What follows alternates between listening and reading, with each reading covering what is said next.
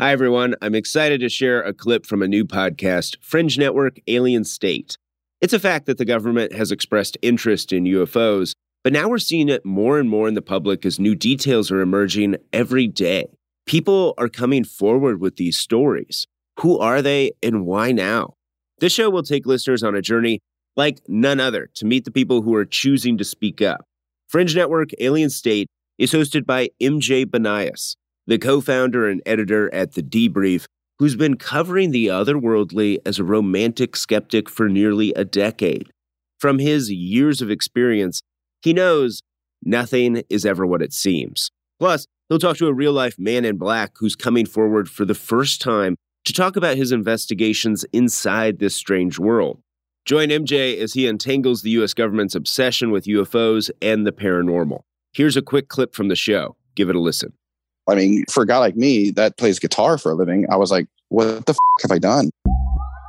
This is Tom DeLonge, former guitarist and singer for the pop punk band Blink 182, a band that needs no introduction if you went to middle school in the early 2000s.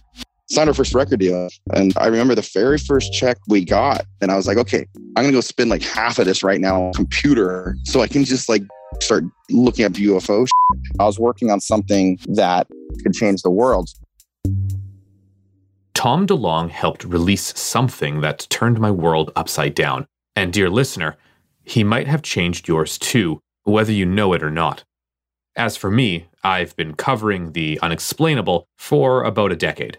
It's been a long, winding path that put me behind the microphone for this transmission.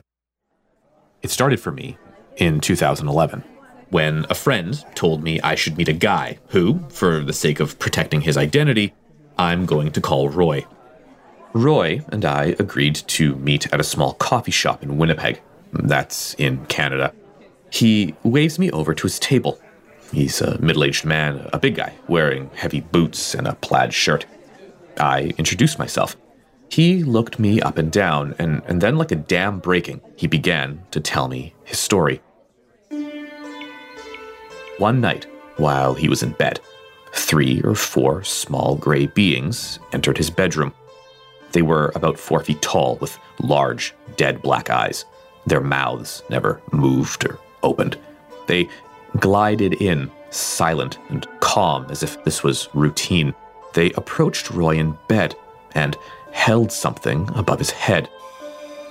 It was a silvery tube with a sharp point, like a metallic icicle.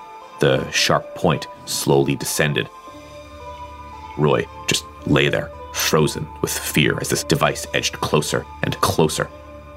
And then he felt the sharp point touch his head, sending a jolt of cool electricity through his body.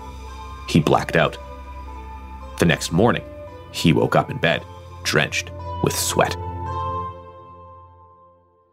Sitting across from me, Roy took a sip of his coffee.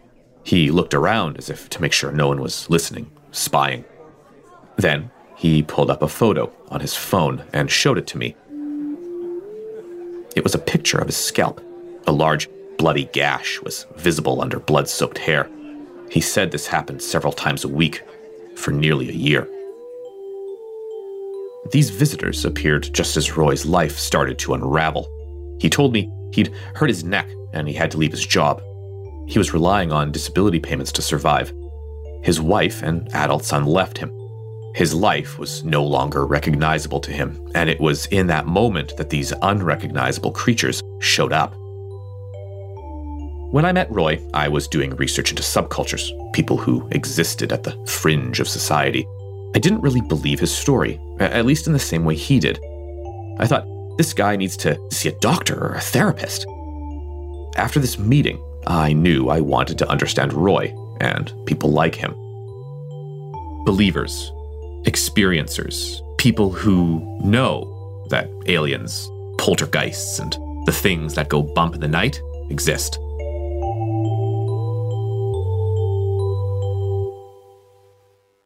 To be clear, I've never had an experience myself, and I'm not really a believer. I consider myself a romantic skeptic. I need evidence, but I'm open minded enough to know we have a limited understanding of this strange existence. I started seeking out more people like Roy. My work led me to eventually become Vice's go to weird shit journalist for a while. Then, with some other journalists, I started The Debrief, a news site where we cover stuff that seems sci fi with journalistic integrity. Roy put me on that path. Then in 2016, that path forked. I started hearing from men with legitimate government credentials who claimed they'd worked on some pretty out there programs or seen some very weird shit. People like a medical doctor who told me he was involved in a large scale medical study involving military personnel who had been injured by UFOs. I thought back to Roy's silent visitors these were stories that chipped away at my understanding of reality and forced me to wonder are these things real? Maybe the truth is out there. As I dug into the claims these government men were making, I started to feel like a journalist out of a B movie. I was convinced that my email had been hacked. I, I bought a massive whiteboard. Push pins and red yarn were probably next. It was maddening. As enticing as the bits of information I was getting were, they didn't form a solid picture. There was enough to imagine, but never enough concrete evidence. If there was a smoking gun, or a smoking spacecraft, it seemed like all I was going to see was the smoke. And then, less than a year later, in 2017, these videos came out videos of unidentified flying objects that looked like nothing from this planet. Look at! It's rotating. My little project exploded into the headlines, and it happened. Because of the Blink 182 guy? For a while, it seemed like Tom DeLonge's obsession was just a bad joke. People thinking I'm crazy or, or laughing it off, I just go, I know things you don't.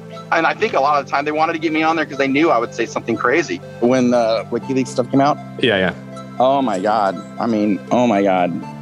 I was like shitting my pants. But somehow, DeLonge's company led the release of videos that are now infamous. Roger, Roger.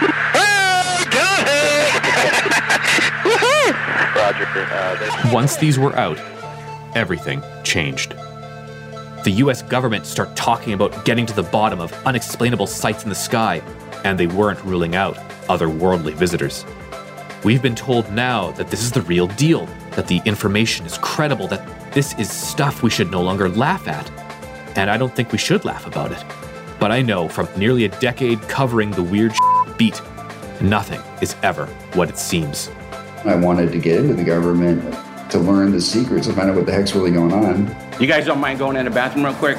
Go ahead. No, no, I mean all of us so we can strip down, make sure there's no covert mics. I mean, the whole thing is just sketchy. I'm MJ Banias. From Somethin' Else, this is Fringe Network, Season 1 Alien State. This is fucking real and it's real important and it's not all good. Fringe Network Alien State. Available now. Subscribe on Apple Podcasts to binge all episodes or listen weekly wherever you get your podcasts. If you enjoyed this clip, subscribe to Fringe Network Alien State on Apple Podcasts to binge all episodes now or to listen weekly wherever you get your podcasts.